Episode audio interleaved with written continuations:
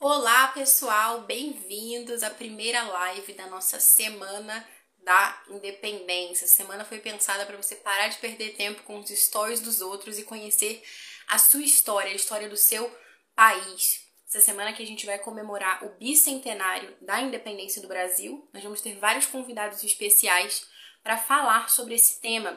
E a nossa primeira convidada é a Bia, já deve estar entrando aqui, a gente teve um probleminha no áudio, estamos retornando. É, a Bia é autora da coleção Heróis da História do Brasil. Vou repetir aqui, porque acho que é importante para quem for ouvir depois a gravação é, contextualizar. então, é, a Bia, ela, se vocês não conhecem ainda o trabalho dela, convido desde já a acessarem a página no Instagram do Heróis da História do Brasil, que é uma coleção Olha aqui, ó. Grandes heróis para pequenos brasileiros. Exatamente. Heróis da História do Brasil é a página do Instagram, que é fácil de achar. A coleção é Grandes Heróis para Pequenos Brasileiros. Isso. Bia, me manda o um convite que eu já te coloco aqui. Também tô meio perdida. Bom, gente, é, há, sei lá, décadas esse país não via livros que realmente valorizassem os nossos heróis e falando com uma linguagem rica, com ilustrações bonitas, de um modo muito especial para o público infantil. Aqui, pronto, já tem o um convite. E está fazendo de abertura dessa Semana da Independência, voltada para os pais, para os adultos. Então, é, esse tema para a gente se preparar e celebrar essa semana do bicentenário por dentro de tudo que está acontecendo, aprofundando, porque infelizmente nós não conhecemos a, a nossa própria história, não é isso? E é. É, por isso que a gente não celebra, né? Porque a gente não sabe o que celebrar, infelizmente. Então, para que a gente possa celebrar sabendo o que a gente está celebrando, é por isso que a gente precisa realmente retomar é, esse caminho de conhecimento próprio também, né? Porque, como dizia Ortega Gasset, eu sou eu e a minha circunstância. Se eu não conheço a minha circunstância, eu não sei muito bem quem eu sou, enquanto brasileiro mesmo. Né? Então, Bia, quero agradecer por você ter aceitado o nosso convite. Eu, como mãe, é, já li o primeiro livro da coleção sobre a princesa Leopoldina, a princesa que amava o Brasil para o meu filho. É, foi uma experiência maravilhosa, muito enriquecedora para mim pessoalmente. É, eu lembro que quando eu cheguei na parte ali da independência, enquanto eu lia, meu olho já enchia d'água. Então, eu quero agradecer de fato por esse trabalho, por esse serviço ao Brasil. Né? Não só é, um livro publicado, alguma coisa assim, mas é realmente uma missão, uma vocação muito bonita. Quero te agradecer por você ter dito sim a essa missão, também o sim à nossa live. E se alguém ainda não conhece, por favor, depois acessem lá, tá chegando um livro novo que é justamente sobre Dom Pedro I. Então, esses dois primeiros heróis, né? Leopoldina, Dom Pedro I, por isso que eu convidei a Bia para falar sobre esse casal. Então, essa live vai ser um pouco DR, discutindo a relação Dom Pedro I e Leopoldina. Bem-vinda, Bia. Obrigada. Obrigada. Bom dia. Gente. Pessoal, vocês estão ouvindo bem a gente? Tá tudo dando certo? Eu vou chegar até para frente para ver se diminui o eco. Acho que agora estabilizou, não é verdade? Acho que o problema era isso, era a distância. Para mim tá certinho.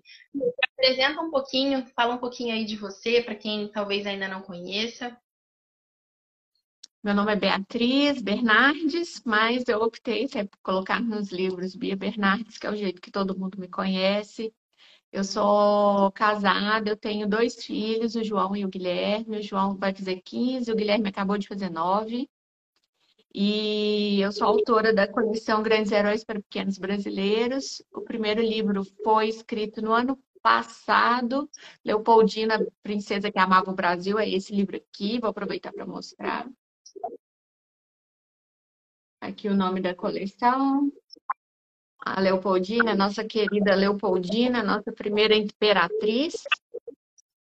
Né? O próximo livro vai ser lançado agora, é, a previsão dia 12 de outubro, que é dia da aclamação de Dom Pedro I. dia do aniversário de Dom Pedro I, dia das crianças e dia de Nossa Senhora Aparecida. Então é uma, uma data emocionante para lançar o livro. Grande e o áudio. Conseguimos. Acho que deu certo. Pessoal, se alguém puder colocar aí nos comentários, estão conseguindo ouvir a gente bem, está certinho, por favor, só para a gente ter esse retorno. Tá bom. Bia, então, eu preparei algumas perguntas, né? Porque é, eu acho que seria muito bom nesse início, né, que a gente tivesse mais claro quem são essas pessoas sobre quem a gente vai falar, né? Porque, é, infelizmente, às vezes tem, você vê debates, confusões, polêmicas, as pessoas falam sobre o que elas não conhecem, sobre o que elas não sabem. É claro que a gente não consegue esgotar esse assunto, mas se você pudesse apresentar em linhas gerais, né? Quem é Dom Pedro I? Quem foi Leopoldina? Vamos lá. Dom Pedro príncipe português, príncipe da beira. Tá tudo certo quando eu tô falando, gente? Eu sei que quando a Bárbara fala, tá certo. Quando eu falo, é que dá o problema. Agora eu acho que tá dando um eco aqui. De repente, acho que tenta voltar com o microfone. Quando você tava com o microfone, para mim tava ok. Eu acho que vai ficar certinho. É... Peço perdão, gente, que eu não sei o que está acontecendo. Eu tenho feito tanta live e deu certo. Ah, mas normal, né? Sempre que. É, acontece, que gente... né? Vamos ver aí. Melhorou. Aqui para mim agora tá bom.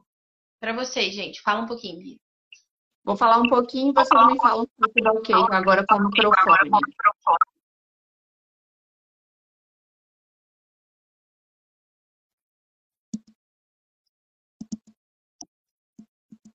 Ambas? Não, eu tô falando. Tudo tá bem? Me ouvindo? Calma, bem? Tá me ouvindo?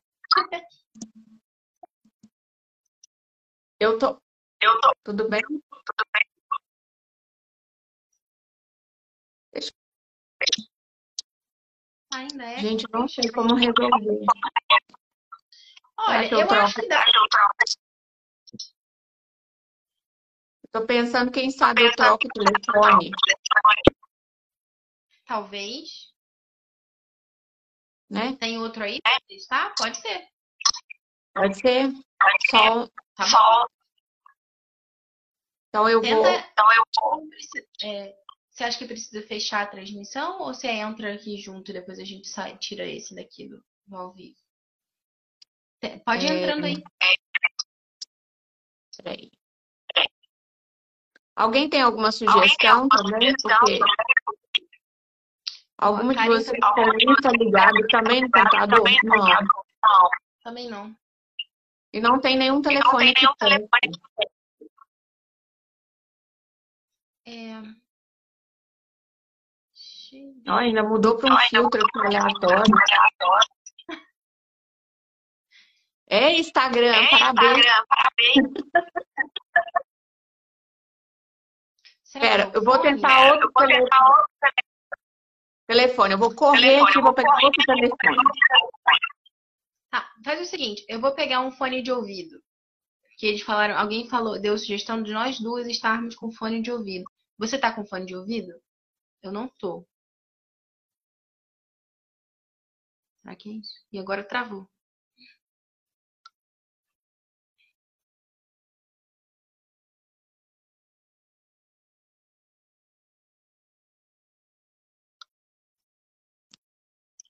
Gente. Eu tô com fio ainda por cima. Ah, meu pai. Peraí, vamos recomeçar. Peraí. Tem fone. Você tá com fone de ouvido, Bia? Eu tô pedindo pro meu marido trazer. Vocês me aguardam só um instantinho. Tá, eu vou pegar um fone de ouvido também. Isso. Oh. Gente, paciência aí, só um minutinho. Já vamos resolver.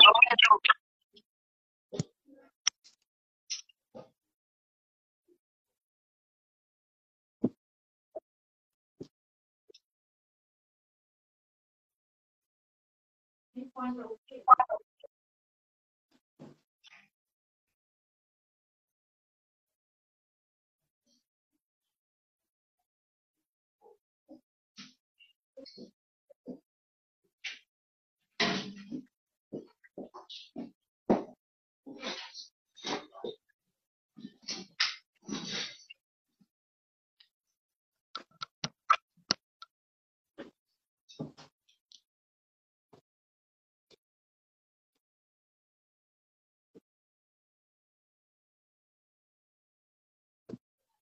Pronto, agora eu tô com fone. Eu também peguei um fone. Eu não, eu não tenho costume de fone. Vê se agora vai. Tudo hein? certo. Pessoal, estão ouvindo a gente? Se alguém puder dar um oi aqui, dar um retorno. Fala um pouquinho, Bia, para testar aí o áudio. E aí, tudo melhorou, gente? Aqui tá perfeito. Tá, aqui para mim também tá sem eco. Só preciso que alguém confirme aí pra gente. Agora tá perfeito. Pronto, maravilha. Ah, Então, ótimo. Vamos retornar lá. vamos. A gente ia falar sobre Dom Pedro e Dona Leopoldina, dar uma introdução para quem é, sabe mais ou menos, ou não sabe nada, ou se sabe, vai né, aqui confirmar quem foram eles, onde eles nasceram. Acho super válida essa introdução, viu, Bárbara? Achei muito bom você me, me pedir que eu fizesse essa introdução, porque realmente, assim, a gente tem contato principalmente material didático, né, quando a gente é novo, e aí o que que acontece? É, é, as coisas são muito passant, né? Elas são jogadas assim nos livros, os professores citam, mas de fato não falam da origem desses personagens, que foram pessoas de carne e osso que viveram, é, é, que sentiram, que se frustraram, que tiveram, que tiveram defeitos, que tiveram atos heróicos. Então, assim, pessoas de verdade como nós, que ora acertam e oram erram. Bom, é, vamos falar um pouquinho de Leopoldina. Leopoldina nasceu em 1797, em Viena, na Áustria. Ela vinha de uma linhagem é, muito nobre, é, de uma realeza, digamos assim, bem diferenciada, assim, com bastante prestígio na Europa, que era os Habsburgo. É, a, a família de Leopoldina tinha muitas mulheres e a Áustria fazia muito, usava muito casamento para se, de certa maneira, se proteger de, de determinadas situações e para também alcançar mais prestígio. A gente vai falar aqui, gente, eu vou só lembrar, a Bárbara falou bem no começo, essa não é uma live para crianças. Claro que isso você vai julgar aí até certo ponto. Tem muita criança que gosta de me assistir, tem criança que assiste o conteúdo que eu faço, mas é, eu deixo bem claro que o conteúdo é para o adulto repassar, filtrar, fazer a, a filtragem antes, porque a gente vai falar sobre um relacionamento né? Então, que essa, essa live realmente é para os pais, para os professores que querem conhecer melhor Leopoldina e Dom Pedro. Então, vamos lá. Então, voltando aqui nos Habsburgo, é, Dona Leopoldina é filha de Maria Teresa, uma imperatriz muito, é, muito especial, muito diferenciada, porque era uma mulher extremamente alegre, extremamente gentil. Eu acho que ela passou muito isso para Leopoldina. Ela tratava muito, é, muitas pessoas assim com muita, desde os criados, né, dos vários palácios. Eles não tinham só um palácio, tinham vários palácios muito opulentos. É, o palácio em que Leopoldina nasceu tinha mais de 1.200 quartos. Então, assim, é, é, é, estão todos lá, viu, na Áustria. Se alguém for à Áustria, for a Viena, procure saber. Leopoldina, incrivelmente, não é tão conhecida na Áustria, mas há registro dela, de várias coisas dela lá. O quarto em que ela, que ela passava maior parte do tempo, no, no castelo de, de verão de Schönbrunn, tá lá também, então vale a pena é, visitar. É, porque a Áustria ela tem uma, uma tradição, vou até explicar porque pode ter soado estranho, porque ela não é tão conhecida, porque a Áustria tem um apego muito grande com uma das imperatrizes, chamava Sissi, e era uma imperatriz muito bonita, muito vistosa, tem uma história trágica, né? E, enfim, então a Áustria ficou muito ligada à história da Cici e de fato, a linhagem Habsburgo ela era, era enorme, né? E aí nós estamos falando da, da, da, família primária aí de Dona Leopoldina, eram muitas meninas, né? Tinham meninos também, mas eram muitas meninas. Então a maneira do, dos Habsburgos de colocar a Áustria numa situação favorável era é, por, pelos casamentos mesmo, né? Pelos arranjos entre nações aí. Então a gente fazia eles tinham essas tratativas de casamento, colocavam as meninas desde cedo para estudarem, terem uma formação extremamente rica, tá? Desde de matérias comuns que a gente vê hoje, mas que não era, por exemplo, não era comum ensinar matemática para as meninas, e elas aprenderam a Habsburgo, por influência da Maria Teresa e por influência da, do, do Francisco I, que era um imperador extremamente sensível, é, eu diria assim, com um temperamento melancólico, e a, a Maria Teresa bem sanguínea, assim, bem, bem extrovertida, e eu acho que foi um contraponto muito bom aí na, na vida da Leopoldina ter contato com os dois, né? A Leopoldina fica órfã cedo, a Maria Teresa morre e o, o pai se casa novamente, a madrasta passa a ser uma figura materna muito, muito importante na vida da Leopoldina. Vai com a Leopoldina aí até um pouco mais da adolescência, depois ela falece também. Então, assim, a vida nesse tempo era muito difícil. Então, uma grande referência que a Leopoldina teve é, na sua no seu crescimento, na sua, né, na sua vida. Eu acredito que tenha sido mais o pai. É, o pai a influenciou, o pai gostava muito de botânica, muito de jardinagem.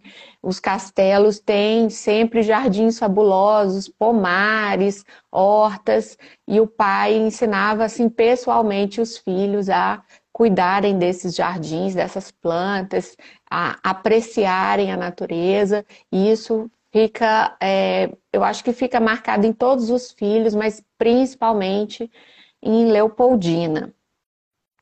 E aí, passando já para Dom Pedro, assim, a gente deu aqui um contexto geral da infância, da criação da, da Leopoldina, como eu disse, foi muito rica, aprendia várias línguas, desenho, pintura, aprendia a caçar, né? Era uma, uma uma coisa extremamente necessária na época. Aprendi, tinha muito contato com o teatro, né? A mãe, Maria Teresa, sempre é, incentivou esse lado das crianças brincarem, de encenarem, de declamar poemas, colocava as crianças para declamar poemas para a corte. Era uma maneira dela de, de preparar os filhos para a vida como futuros é, reis e rainhas ou imperatrizes, seja o que for, né? E já vindo para o Pedro, o Pedro tem uma infância bem diferente da Leopoldina, enquanto a Leopoldina tinha uma estrutura familiar bem centrada, bem, bem estável. Dom Pedro estava ali no, no meio de um casamento, foi o quarto filho de um casamento é, extremamente complicado de Dom João VI e Dona Carlota Joaquina. Eram pessoas que realmente. É, bom, eles se casaram assim extremamente cedo. É, Carlota Joaquina tinha nove anos, se eu não me engano. E quando eles casaram, Carlota Joaquina espanhola e Dom João, obviamente, português, né? Eles, eles mais uma vez, mais um casamento, né? Pela oportunidade, pelo, pela, visando a união entre nações. E Carlota Joaquina se casa muito cedo. Uma, é, você pensa, uma menina de nove anos sair da, do seio da família, se mudar para outro país, outra língua, se adaptar a um castelo que não era o que ela tinha contato, né? E aí com é, eles aguardam que de fato Dona Carlota tenha uma, uma demonstração de que ela virou mulher, né? Então, para que o casamento seja consumado. Então, a gente tem aí toda uma espera de anos de Dom João esperando que Carlota, como ele era mais velho, que Carlota atingisse aí é, seus 15, 16 anos, eu acredito que foi mais ou menos com 15, que ela tenha de fato tido sua primeira menstruação e aí eles tenham é, consumado esse casamento. No início eles tinham uma relação quase que infantil, tá? Assim, de, de brincadeiras. Dom João sempre muito carinhoso. Dom João tinha um temperamento muito dócil, muito gentil.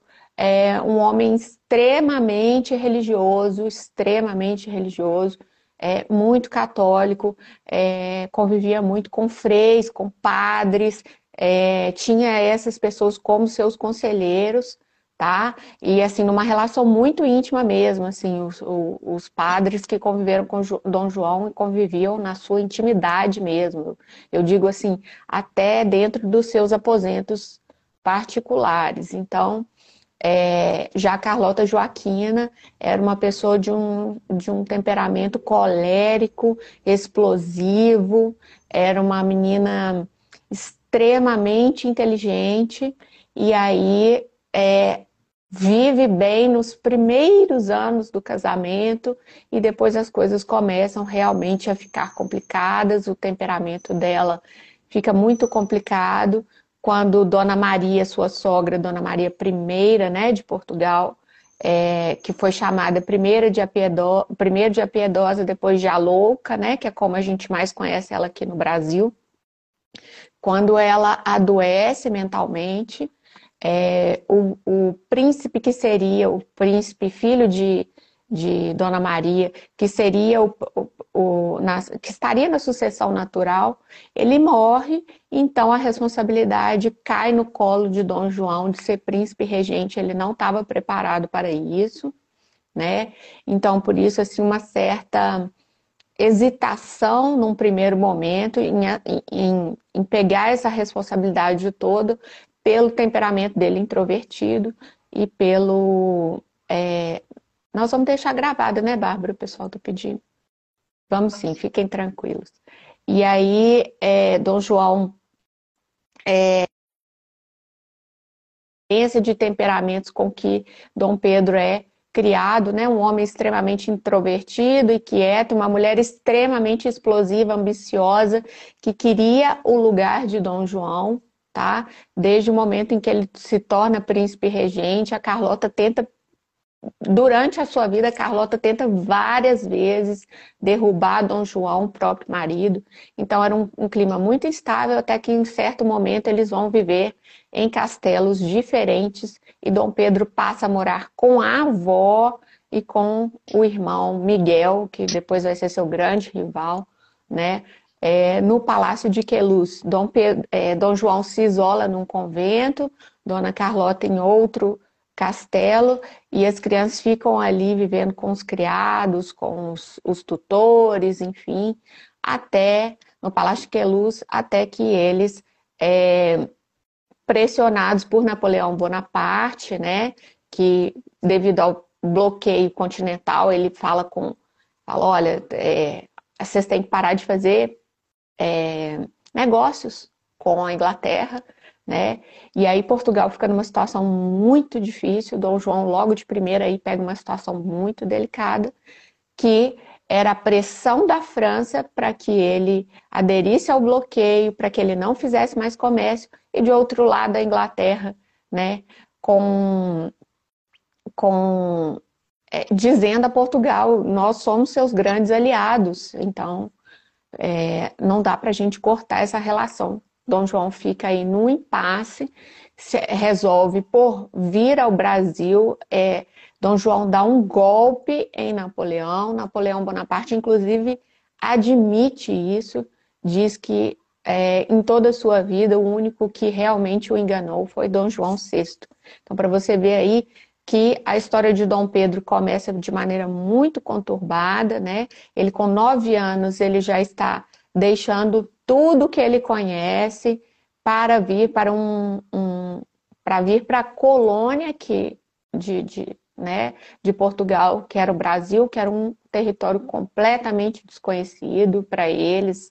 Era um, um, foi uma viagem muito difícil, então Dom Pedro já teve uma, uma educação muito eh, deficiente em algumas, em algumas questões, principalmente no emocional. É um menino criado muito solto, né? Os tutores ali tentavam fazer o possível, mas Dom Pedro era um homem, era um menino já, se tornou um homem extremamente obstinado e voluntarioso e ousado, corajoso. Então, assim, ele mostrava essas características desde de pequeno. Então, aí a gente vai ter, a gente fecha aqui esse panorama da infância dos dois, para a gente ver o quanto eles tiveram uma educação diferente.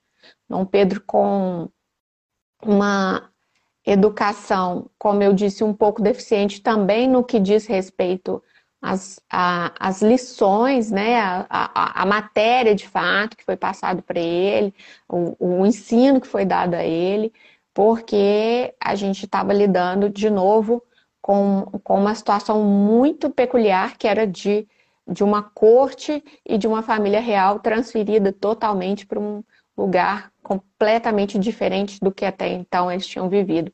E Dom Pedro sabia dar os pulos dele, sabia enrolar os professores e tudo, mas era um menino que gostava de ler, gostava de marcenaria, gostava de música, tocava muito bem diversos instrumentos. Dom Pedro, inclusive, é autor do nosso hino da independência, né? O hino do 7 de setembro foi Dom Pedro que compôs. É, ele fez a melodia, depois entraram com a música, mas isso vem dele. Então, era um homem interessantíssimo, com diversas habilidades, tanto manuais quanto é, mais assim, mais artísticas, digamos assim. Nossa, Bia, achei é, muito legal assim esse contraste né, entre os dois, né, para a gente começar, principalmente a Leopoldina, assim, Dom Pedro até o pessoal escuta falar, né? Sabe mais ou menos alguma coisa e tal. Agora, Leopoldina, acho que a única imperatriz que, que tem nome de Leopoldina que o pessoal conhece é a escola de samba, né? Imperatriz Leopoldina. É, que é por causa é, dela, né? Imperatriz Leopoldinense, sim. Ah, mas o engraçado é que eu acho né, que a maioria das pessoas nem tem essa noção. Talvez pessoas que até torçam para a escola de samba e tudo isso, é, é, tudo muito fragmentado, né? Como, sei lá, as estátuas uhum. que a uhum. gente vê na rua, ou alguns prédios históricos, que às vezes não consegue ter conexão com a que aquilo remonta, né? Quem é aquele personagem, quem viveu naquele lugar, por que isso está aqui, esse monumento, né? A gente passa ignorando as coisas. E são é, iniciativas como essa, né, sua, e por isso te agradeço muito, né, que vão abrindo os nossos olhos. Então, quando você falava, eu, eu, também achei interessante esse paralelo entre a mãe de Dom Pedro I, né, a Rota Joaquina, com ele, né? Porque ela, aos nove anos, mudou completamente a realidade da vida dela, foi para um outro lugar e tudo. E ele também, né? Aos nove Sim. anos, né? Também interessante. Porque ele, ao que parece, tinha uma personalidade também um pouco parecida, né? Com a dela. Sim. Nesse sentido. Sim. Eu, eu, eu considero Dom Pedro um colérico, mas era uma pessoa extremamente sentimental, era um bom pai, era uma pessoa emotiva, sabe? Eu acho que Dom Pedro, a palavra que mais o define é passional, sabe? Era uma pessoa movida realmente a, a paixões, não no sentido de, de relacionamentos também, mas assim, Dom Pedro era muito obstinado, muito. É, muito proativo, digamos assim, para usar um, ter, um termo mais, né, mais atual. E a gente também tem uma, uma deficiência aí pra, do Dom Pedro de amor mesmo. Ele recebe muito pouco amor na infância. A Carlota Joaquina tinha uma, tinha uma predileção bem aberta pelo irmão Miguel, que, ao que tudo indica, tá? Não era filho de Dom João, porque eles passaram anos sem ter relacionamentos e ela continuou a ter filhos. Então, isso é, prejudicou bastante, assim. Eu acredito que Pedro, eu, eu considero, assim, Pedro um sobrevivente, sabe? Assim, ele... E, e como ele tinha um lado muito alegre também, era muito simples simples, um homem muito simples em todas as circunstâncias da vida de Dom Pedro. A gente vê a simplicidade dele, é, como ele tratava as pessoas. É, ele, quando menino aqui, ele brincava com os meninos da corte, mas brincava com os escravos também. É, se sujava todo, se esfolava todo, estava sempre aprontando.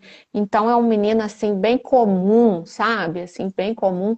Teve uma criação de príncipe, mas ao mesmo tempo num, num contexto muito diferenciado, né? Porque não, não estavam ali fechados em grandes castelos, agora Dom Pedro já estava vivendo perto do mar, perto da, das matas, é, brincando em, em, em, fazendas, eles iam muito para a fazenda de Santa Cruz, então assim, era, é, foi uma infância muito diferenciada, enquanto Leopoldina teve essa formação acadêmica centrada, é, é, também tinha esse contato com a natureza, mas aí a gente está falando de Viena, na Áustria, com o inverno muito rigoroso, né? um outono rigoroso, um inverno extremo, e aí ele já aqui em climas é, mais amenos. Então, é, vamos pular, vamos dar um salto aqui para a gente né, dar conta de, de entregar o maior número, o maior conteúdo possível.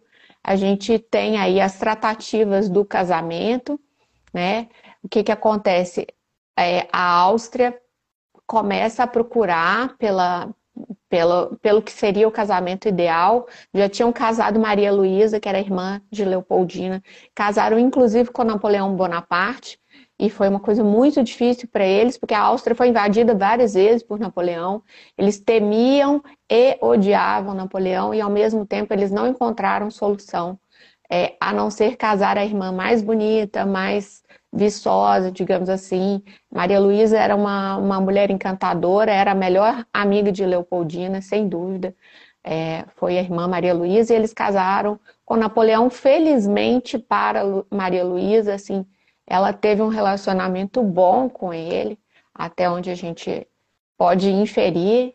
E é, então você vê assim o nível de complexidade, né? Gente, você imagina a dor no coração de Francisco, que era um, de fato um bom pai, um imperador, casar sua filha te, é, querida com um imperador é, cruel, sanguinário, né?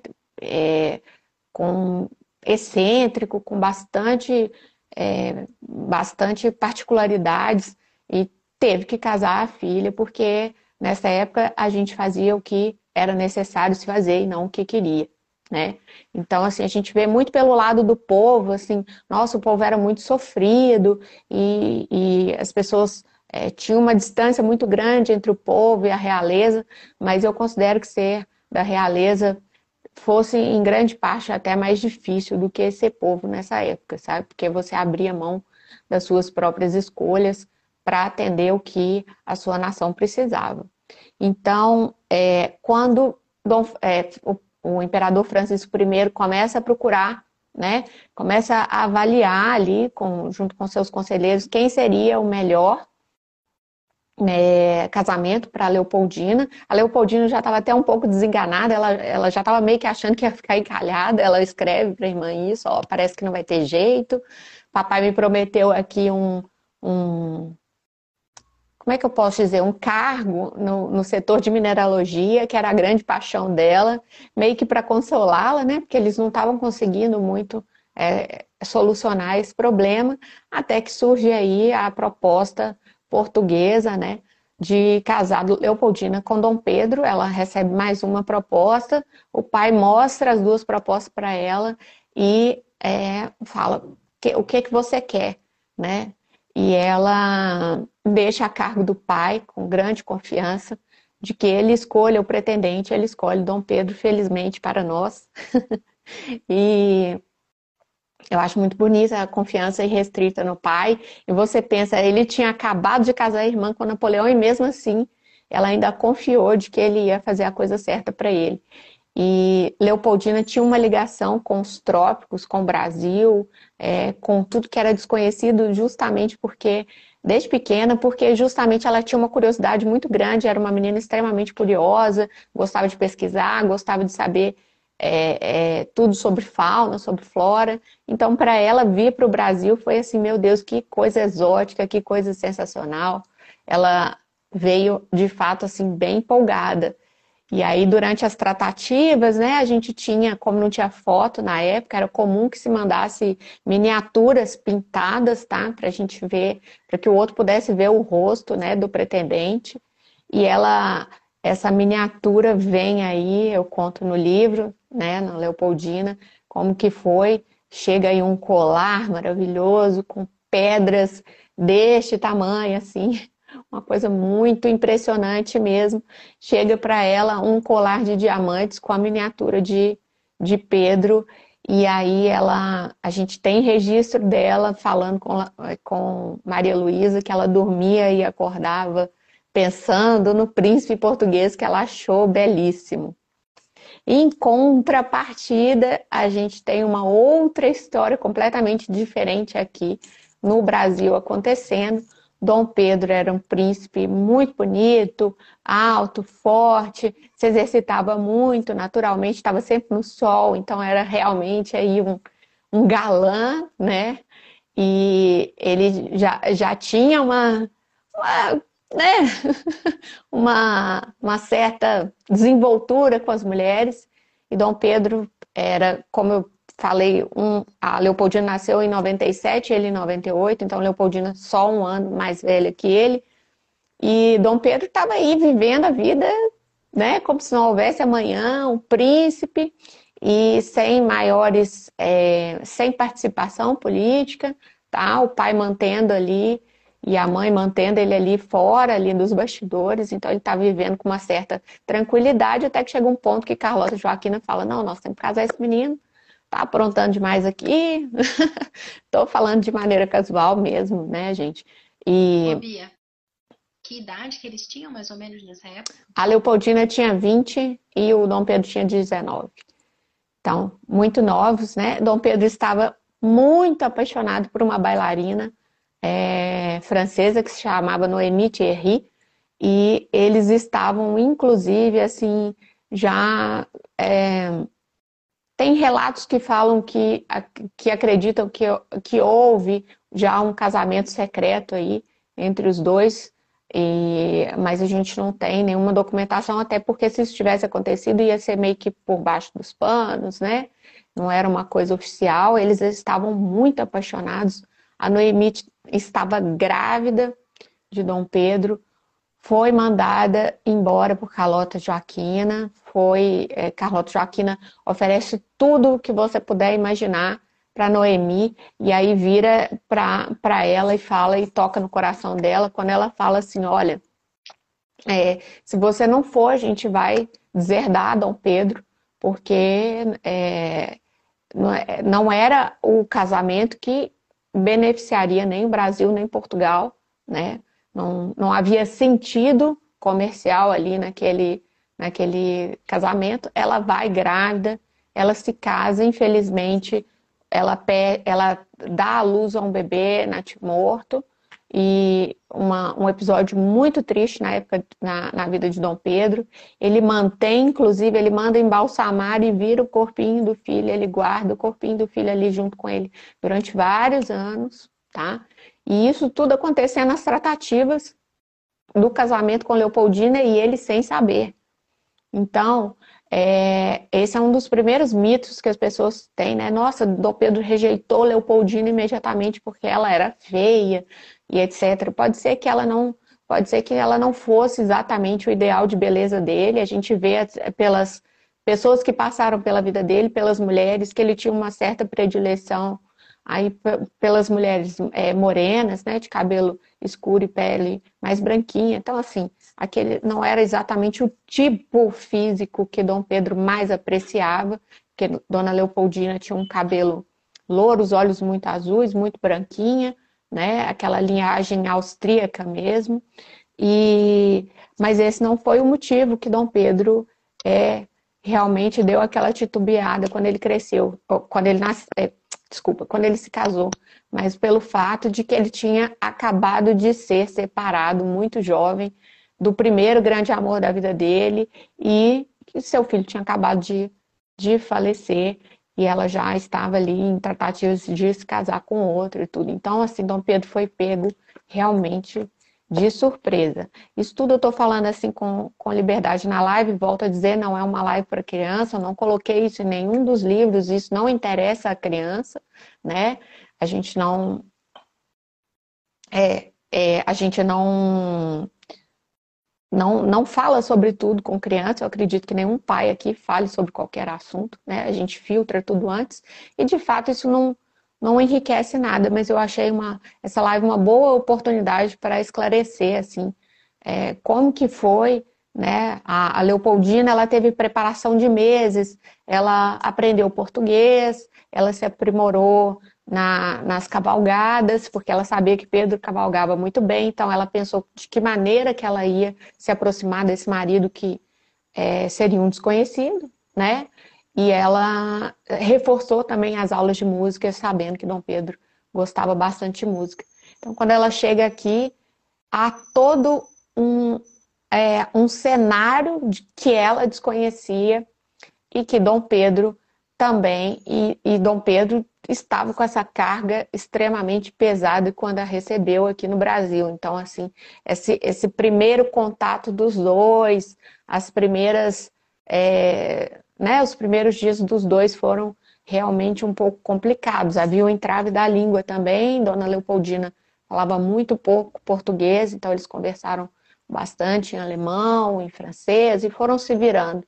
E aí Leopoldina é, muito, tinha muita sensibilidade, uma menina realmente assim especial, é, se viu ali tentando se ajustar a uma corte muito diferente da que então ela tinha vivido, com hábitos muito mais grosseiros, né? com uma comida mais é, pesada, e ela foi se adaptando como pôde é, ali essa nova realidade e fazendo sempre companhia com o marido, para o marido. Agora, eu considero que é, Dona Leopoldina e Dom Pedro, é, mesmo nas épocas mais difíceis, eles foram grandes amigos, isso para mim é inegável, e, que eles tinham realmente um companheirismo e uma, uma confiança aí é, mútua, né? Até que as coisas comecem a desgringolar.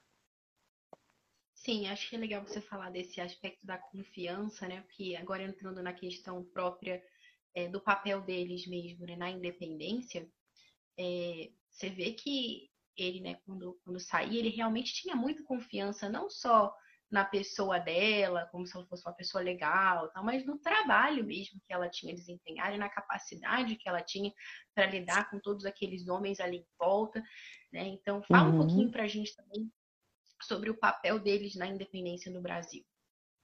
Sim, a gente tem aí um fato que realmente é, desencadeia, é, dá, um, dá um cenário favorável para a independência do Brasil, que foi a Revolução do Porto. Acontece em Portugal, estoura uma revolução, né? Liderada por militares e apoiada pela, pelas cortes portuguesas, que realmente gostaria de rebaixar novamente o Brasil à colônia. O Brasil já tinha sido elevado em 1815 por Dom João VI é, a reino, Reino Unido de Brasil, Portugal e Algarves né? A gente não era mais colônia, a gente era Reino Unido. Então, em um certo momento, a colônia começa é, a prosperar mais do que o próprio colonizador, que é Portugal. Isso começa a incomodar bastante, né? E aí eles começam, a, durante a Revolução do Porto, a principal exigência é que a família real voltasse para Portugal e que o rei voltasse e que tudo fosse julgado em Portugal. Então, assim, até os nossos tribunais, os nossos processos jurídicos seriam levados para Portugal. Então, assim, é o que eu falei no, numa live passada, que a, os crimes que fossem cometidos no Brasil seriam julgados em Portugal. Então, você vê, assim, que, que coisa inviável, que coisa absurda, né? E Dom João fica numa situação bem complicada e aí acaba, no resumo, tá, gente? Estou resumindo bastante, deixando aqui Dom Pedro com sua família, com, seu, com seus filhos, já tinha filhos, é, e com Dona Leopoldina como príncipe regente, né? Dom Pedro fica como príncipe regente, aquela pessoa que tomava conta de tudo, e foi um príncipe regente extremamente meticuloso, cuidadoso, é, preocupado com, com as finanças, né? Com, com os cofres brasileiros, então começa a reduzir gastos, começa a reduzir o próprio salário, se muda do Paço Imperial, que era onde eles viviam. O Paço Imperial, se você digitar no Google, Paço Imperial Rio de Janeiro, o Paço está lá até hoje, tá? Era a sede ali principal do, do, do da, da família real, a, a casa principal, e se muda para São Cristóvão, né, para a Quinta da, da Boa Vista, e aí na tentativa de reduzir esses gastos mesmo, coloca ali o funcionamento público, digamos assim, da cidade no Paço Imperial. Eles, eles passam a realizar todas as atividades mesmo, é como se fosse aí a nossa. É, aqui em Belo Horizonte a gente tem o que a gente chama de cidade administrativa, que é onde fica ali todos os funcionários públicos relativos ao Estado, é mais ou menos isso. Tá? E eles ficam no Paço Imperial, ele reduz o custo de ter as coisas espalhadas, funcionando e dando gastos em diversos lugares e coloca todo mundo num lugar só. O Dom Pedro extremamente é, responsável nesse sentido. E você me desculpa, volta na pergunta, Bárbara. É, eu perguntei sobre o papel deles na independência ah, do Brasil. Isso. Então, é, porque às vezes a gente vai seguindo a sequência e não lembra qual foi exatamente a pergunta, né? Então, quando Dom João volta. Desculpa, Isso. Eu que você falou de espaço imperial, porque eu moro em Curitiba atualmente, mas eu sou carioca, né? E o meu filho, olha que legal, meu primeiro filho foi batizado na antiga Sé, que é, inclusive foi onde os filhos da princesa Isabel foram batizados e Dom Pedro foi coroado, enfim, nossa, muito Ele legal. se casou lá. Foi muito legal. Então, assim, isso é muito. É. Faz muito sentido biograficamente para mim também, porque eu passei por esses lugares. Eu não sabia que eles tinham morado no Paço Imperial. Muito legal. Sim, logo ali em frente, né? A gente tem um convento ali da ajuda ali na frente também. Dona Maria está enterrada ali. No, na, na igreja também a gente tem as cinzas de Pedro Álvares Cabral, então assim, a gente realmente, a gente às vezes até mora no lugar, eu, eu tenho muito contato com cariocas que falam, meu Deus, eu não sabia que eu tinha, eu teria acesso né, a esses lugares, assim, é só, é só ir, né? Tudo gratuito, então realmente assim, a gente tem que procurar saber mais assim do que que tem é, foi o que eu disse. Então, as cinzas de Pedro Álvares Cabral lá. E a gente tem o Rio de Janeiro, eu considero, para esse período imperial, é a cidade mais, é, mais rica, né? Depois, depois nós temos Petrópolis também, que aí já é já é, faz mais referência ao segundo reinado, mas o Rio de Janeiro vale a pena. Eu fui agora em julho, eu retornei ao Rio para levar os meus filhos nesses lugares e foi uma, uma experiência assim muito emotiva, muito muito enriquecedora para nós, porque aí nós já fomos com outros olhos, fomos visitar realmente o que a gente chama de Rio Antigo, né? Ali o centro histórico do Rio de Janeiro, enfim. É, então é muito rico. Então, quando Dom Pedro fica como príncipe regente, a pressão das cortes aumenta, porque afinal de contas a família real não volta completa para lá, né? E aí eles é, como é que eu posso dizer?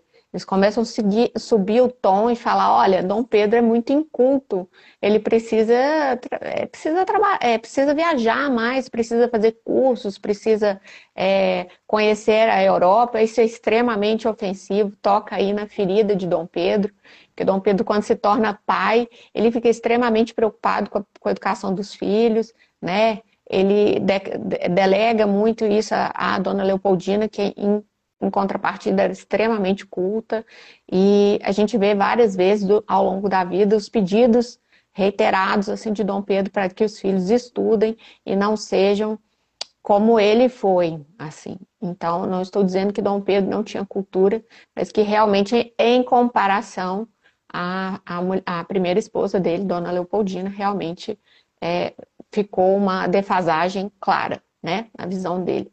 Então, as cortes pressionam tem uma série de acontecimentos. Um dos acontecimentos é, mais importantes foi o que eu deixei no meu feed ontem, a narração da carta de Dom Pedro I contando para o pai sobre o falecimento do filho, Dom João Carlos, porque foi uma consequência é, direta que Dom Pedro I atribui diretamente às cortes portuguesas, porque elas, é, elas, quando elas aumentam o tom, eu quero dizer que os decretos começam a vir com mais frequência, pedindo cada vez mais coisas, e mais soldados portugueses começam a desembarcar no Brasil, e realmente é, o Rio se vê ali numa, numa hora realmente cercado, a Bahia cercada pelas tropas é, portuguesas no mar, e Dom Pedro envia Dona Leopoldina com os filhos para a fazenda de Santa Cruz para que eles ficassem em proteção. Só que é uma viagem feita às pressas,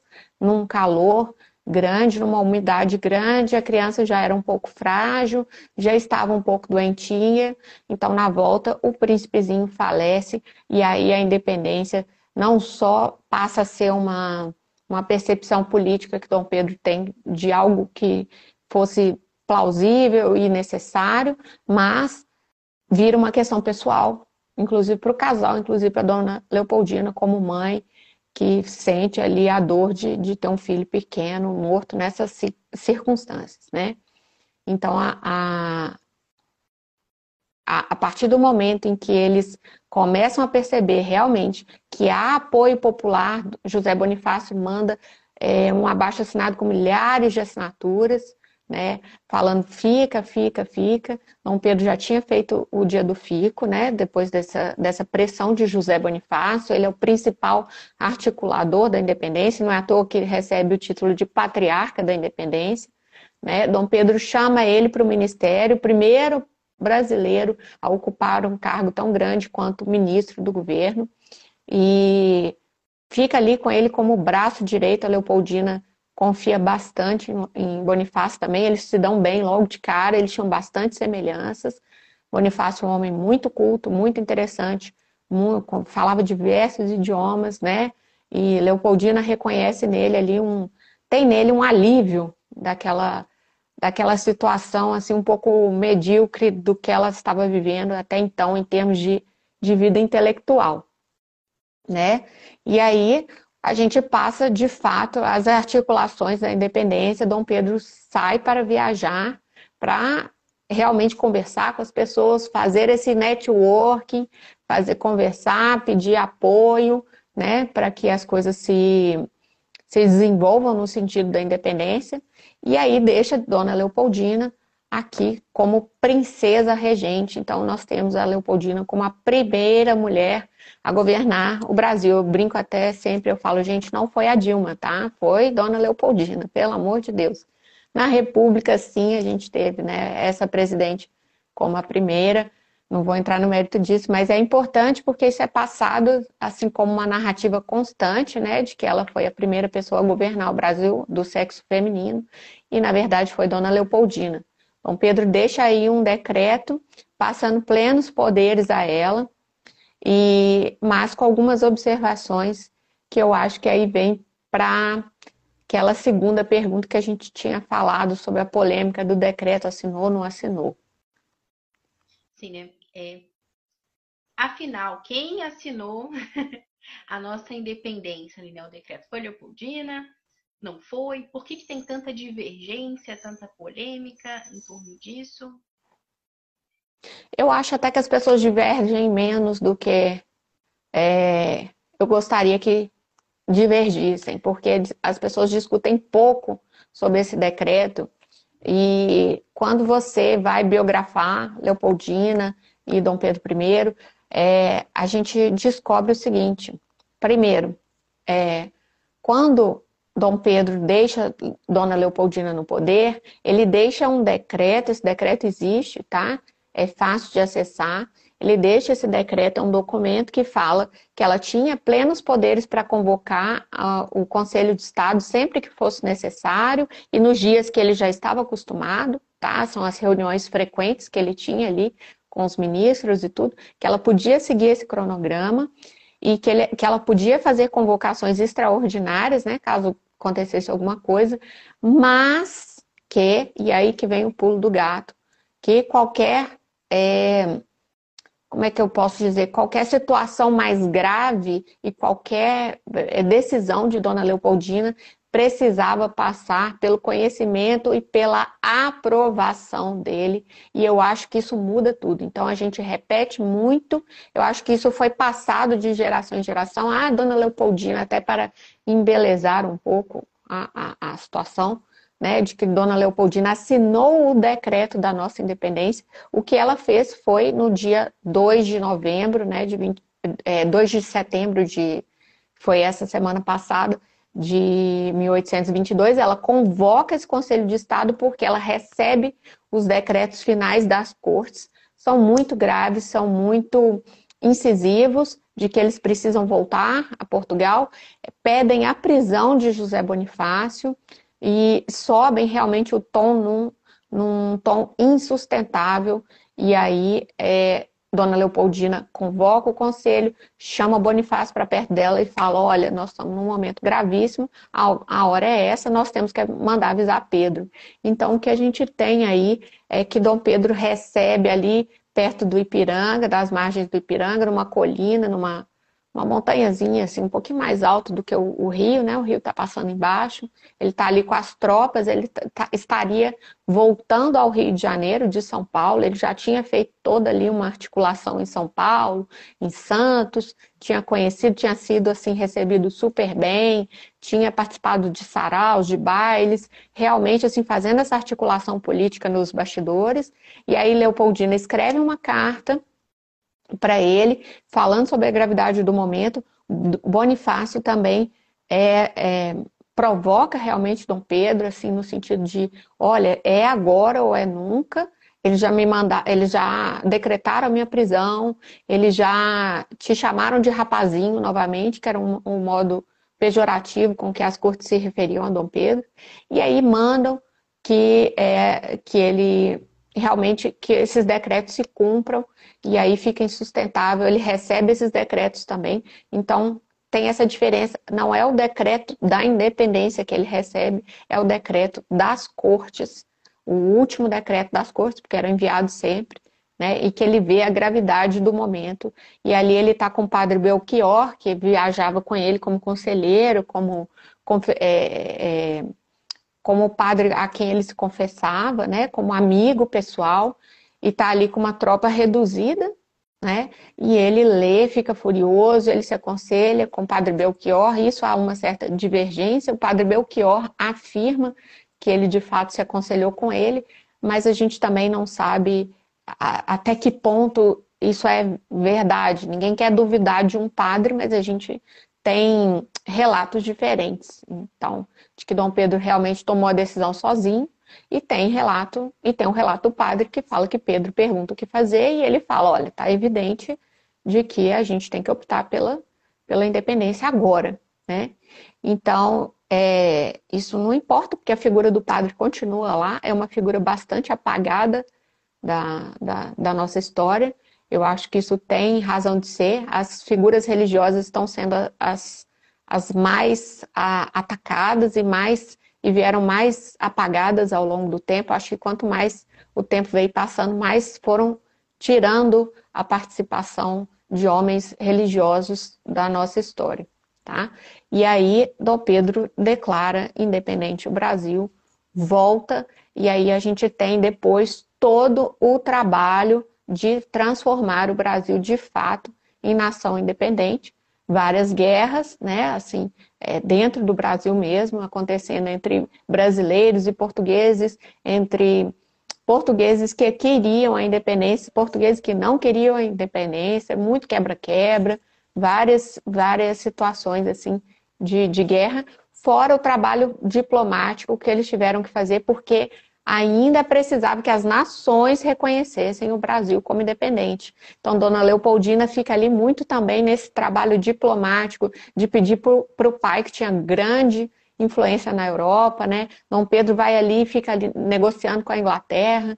Então, assim, a independência não foi só no dia 7 de setembro, ela tem todo um, um pós que é muito muito trabalhoso, tanto para Dom Pedro, quanto para Dona Leopoldina, quanto para José Bonifácio. Ô Bia, acho que foi no seu Instagram que eu vi também recentemente que Dom João VI teria dito para Dom Pedro que ele preferia perder o Brasil para ele do que para esses. Como foi? Conta um pouquinho. Esses aventureiros, né? Porque assim, quando Dom Pedro e o pai entram num consenso de que é, a família de Dom Pedro ia ficar, a dona Leopoldina estava grávida, e eles falam: Não, Dom Pedro vai, depois você vai. E ela fala: Não, não separo do meu marido.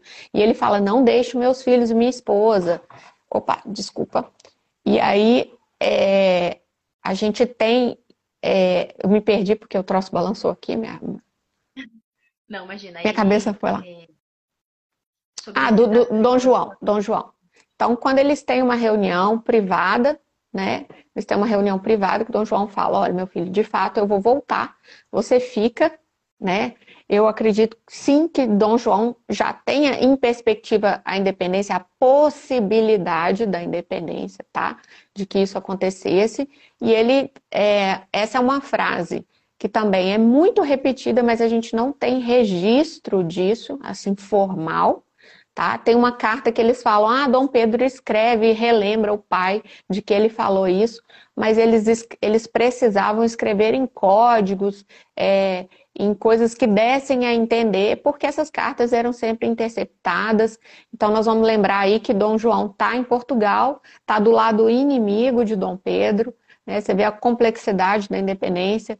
Dom, Dom Pedro, um príncipe português, né? Com o próprio país natal contra ele, querendo, é, querendo diminu diminuí-lo, né?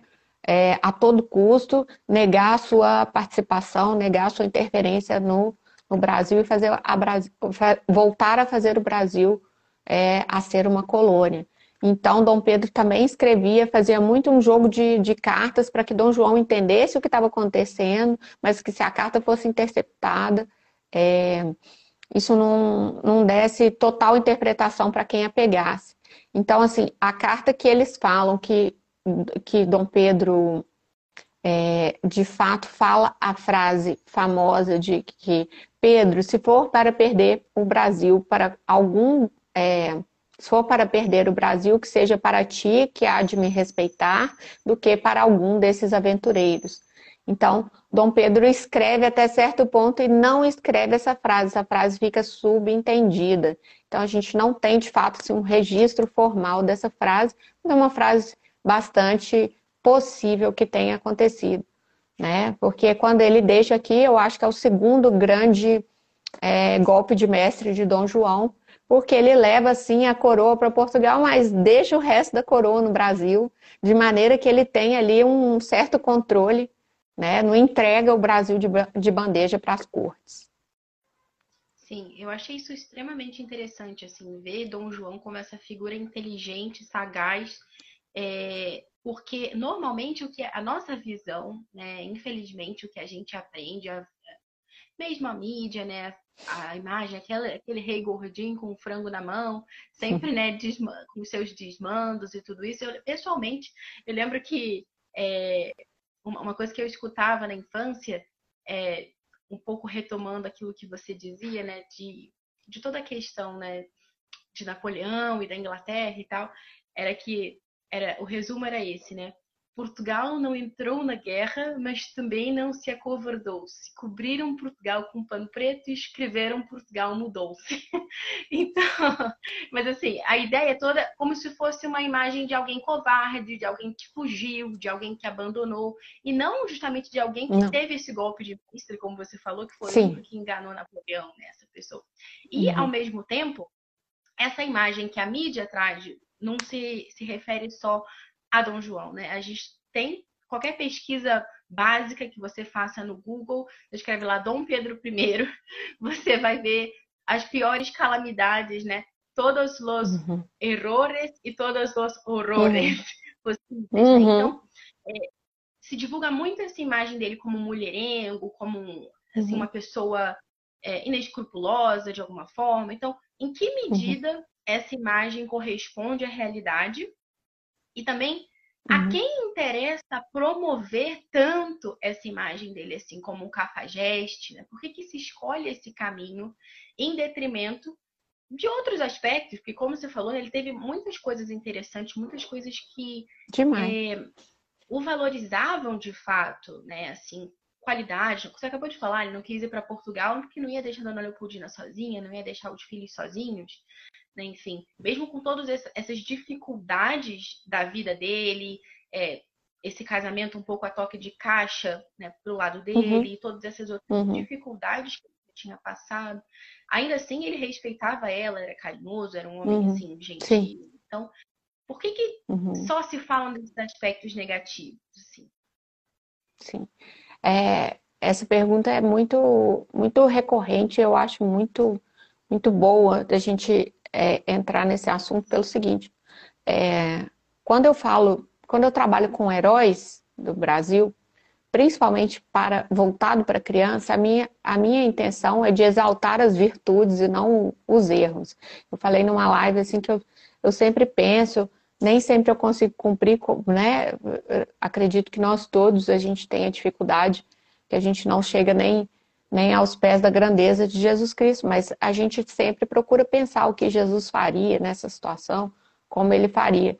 E uma coisa que ficou sempre muito marcada para mim é de sempre exaltar as virtudes de alguma pessoa e que a gente é capaz de encontrar, sim, alguma coisa boa em quem quer que seja, se a gente realmente estiver disposto a isso, ainda que as coisas sejam desproporcionais, né? Por exemplo, como numa pessoa com inclinação ao crime, a gente tem uma, um lado muito maior né, de coisas ruins e um, um lado muito menor e quase imperceptível, que talvez só a mãe da pessoa saiba, alguma coisa assim. Mas no caso de Dom Pedro, eu considero que a proporção é o contrário é o que ele fez para o principalmente para o Brasil é infinitamente menor do que os erros da sua vida pessoal. Até porque em, um certo ponto é, o, o Dom Pedro percebe que isso é, fez muito mal à vida dele e ele se regenera nesse sentido. Assim, ele, ele quando ele se casa novamente, porque Dona Leopoldina falece aos 29 anos, e, e deixa aqui Dom Pedro II, nosso segundo imperador, com um aninho só, estava órfão, deixa os sete filhos aqui, né? Dom Pedro precisa se casar novamente e ele, aí ele já tem uma nova proposta de, de vida e de, de comportamento, tá? Não quero dizer que ele seguiu é, 100%, ele tinha essa tendência realmente. Tem uma coisa muito interessante que talvez possa, de certa forma, é, não é justificar, mas eh, dá para a gente entender um pouco desse é, comportamento um pouco é, instável de Dom Pedro com relação à fidelidade. Dom Pedro era epilético desde pequeno. E quando você estuda um pouco sobre a epilepsia, é, em alguns casos ela exacerba o lado sexual da pessoa. Então, eu acredito que também tenha alguma influência disso, porque a gente tem registros de várias, várias crises, até públicas, assim. Então, Pedro estava em situações de cerimônia e, e que ele desmaia, que ele tem crise, que ele convulsiona. Não era uma coisa desconhecida, tá? E tinha uma, uma coisa do, do, que eu te falei mesmo, que o Dom Pedro era uma pessoa extremamente passional, era uma, uma pessoa que né, é, era um espírito livre mesmo, assim, e que apesar de, de de ter essa vivência assim fora do, do casamento, dentro do casamento com Dona Leopoldina, ela não ficava sabendo de tudo. Ela de fato, e ele era, continuava ainda sendo aquele marido principalmente amigo, sabe? Companheiro, não tanto pelo lado é, marido-mulher mesmo, mas a gente vê, eles foram casados durante nove anos, eles tiveram é, sete filhos, né, que sobreviveram. E então a gente infere também que eles tinham uma vida conjugal, sim, produtiva e, e, e normalizada dentro do possível. Mas o que o fato que muda tudo assim no comportamento de Dom Pedro foi quando ele conheceu a Marquesa de Santos, né? Quando ele viaja para nessa viagem aí da independência, ele viaja para São Paulo e para Santos, ele conhece a Marquesa, realmente é um, uma atração instantânea de um pelo outro. A marquesa era divorciada, é, já tinha filhos, e Dom Pedro vai trazendo cada vez mais ela para perto até que ela passa a morar ali na, na, na, na corte deles mesmo, passa a ser camareira mor de Dona Leopoldina, que é, é uma, uma pessoa que, que, que, pela função, teria total acesso até os aposentos particulares da esposa, né, da Leopoldina. Isso tudo gera muita revolta, mas a gente tem que entender também o contexto histórico que as coisas aconteceram. Eu não estou passando pano para Dom Pedro, eu estou colocando as coisas como eram, tá? E aí, com a Marquesa de Santos, realmente, quando ela vem para essa convivência, a Leopoldina já toma conhecimento mesmo num segundo momento, não no primeiro, de que tem algo estranho acontecendo e as, começam as fofocas, o povo já sabia. Dom Pedro tem filhos com, dona, é, é, com a Marquesa de Santos, que é a Domitila, né? Domitila de Castro, e aí a Leopoldina realmente começa aí um calvário é, bem, bem extenso para ela, de tem registros de cartas dela chamando a, a Domitila de canalha, né? ela se refere a ela como a canalha, que realmente está destruindo a vida e ela morre profundamente abalada com isso tudo. Então, em certo ponto, é justificável sim que a gente olhe Dom Pedro com esse lado, né? Mas quando se fala de feitos para o Brasil, para a história, sem Dom Pedro a gente não teria independência e ponto. Isso não há como divergir, tá? Então, é, eu acho que a gente tem é, um interesse muito grande de, de apagar as coisas boas que Dom Pedro fez, assim como as que Dom João fez, assim é como apagar a figura de Leopoldina, que não dá para se falar mal de Leopoldina, a não ser falar que ela é feia, que ela era gorda, que ela era é, mal cuidada, tá? Leopoldina era uma pessoa extremamente prática, cavalgava muito, estava sempre grávida. Como é que a gente quer esperar uma mulher é, que está sempre grávida, grávida, né, em gestação após gestação, uma mulher aí esbelta em todo o seu é, né, em todo o seu esplendor. Então, assim, é, a gente tem que entender todo o contexto para poder falar. E como as pessoas não acham nada para falar sobre a personalidade de Dona Leopoldina, que era muito boa, muito afável, muito acessível, era uma, uma princesa extremamente acessível, extremamente generosa, que atendia todo mundo que a procurava, sem maiores cerimônias. Dom Pedro também era assim, recebia as pessoas até de pijama, às vezes, e eles eram muito, realmente muito simples, tá? Assim, no trato.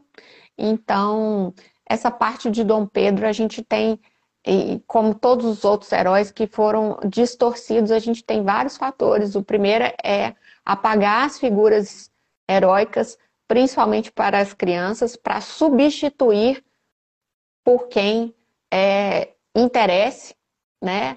principalmente aos progressistas, para colocar aí, é, apagar as figuras que foram de fato importantes e colocar outras no lugar. Então é muito mais fácil é, exaltar zumbi, é muito mais fácil que as crianças tenham contato com zumbi hoje em dia do que tenham com a princesa Isabel, né?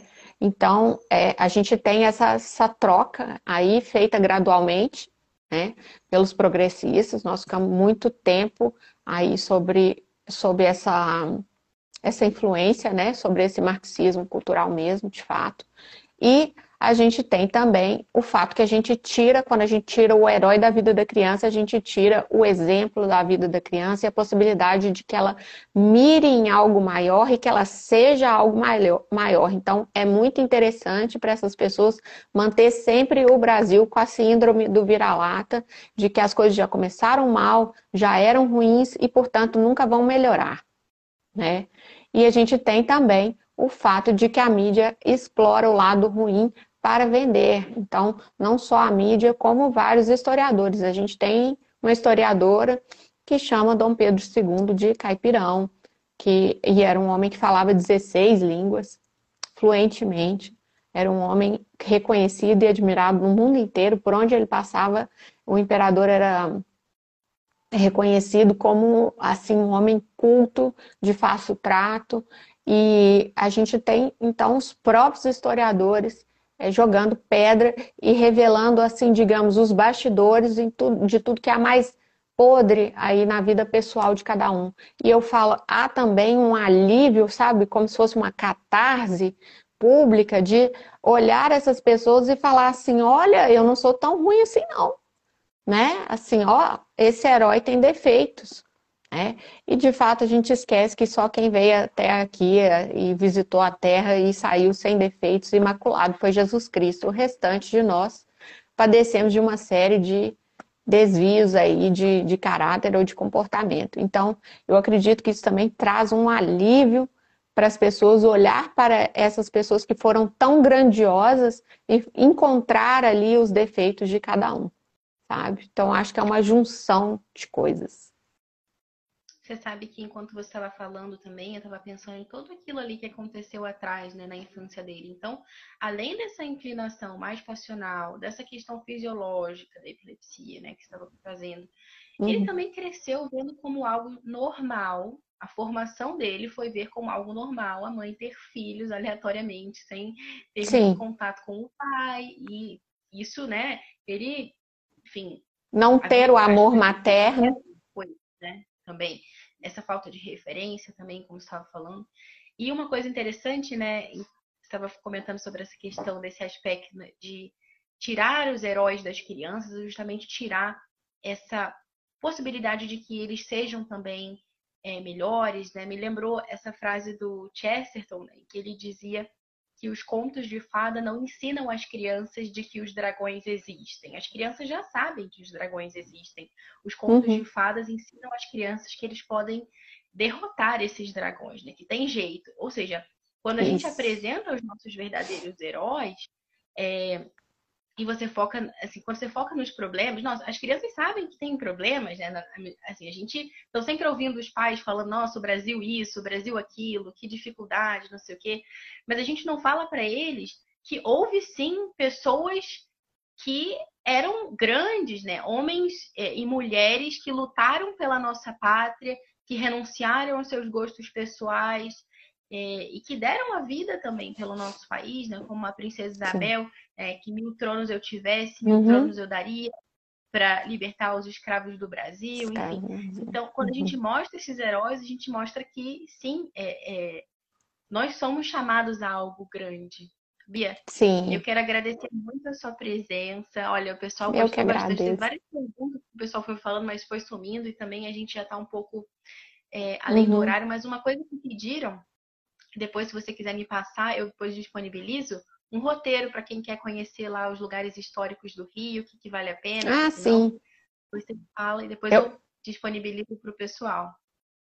Tá. Se eu não conseguir, nós estamos na semana mais, mais importante do ano, né, para qualquer pessoa que trabalhe com a história do Brasil.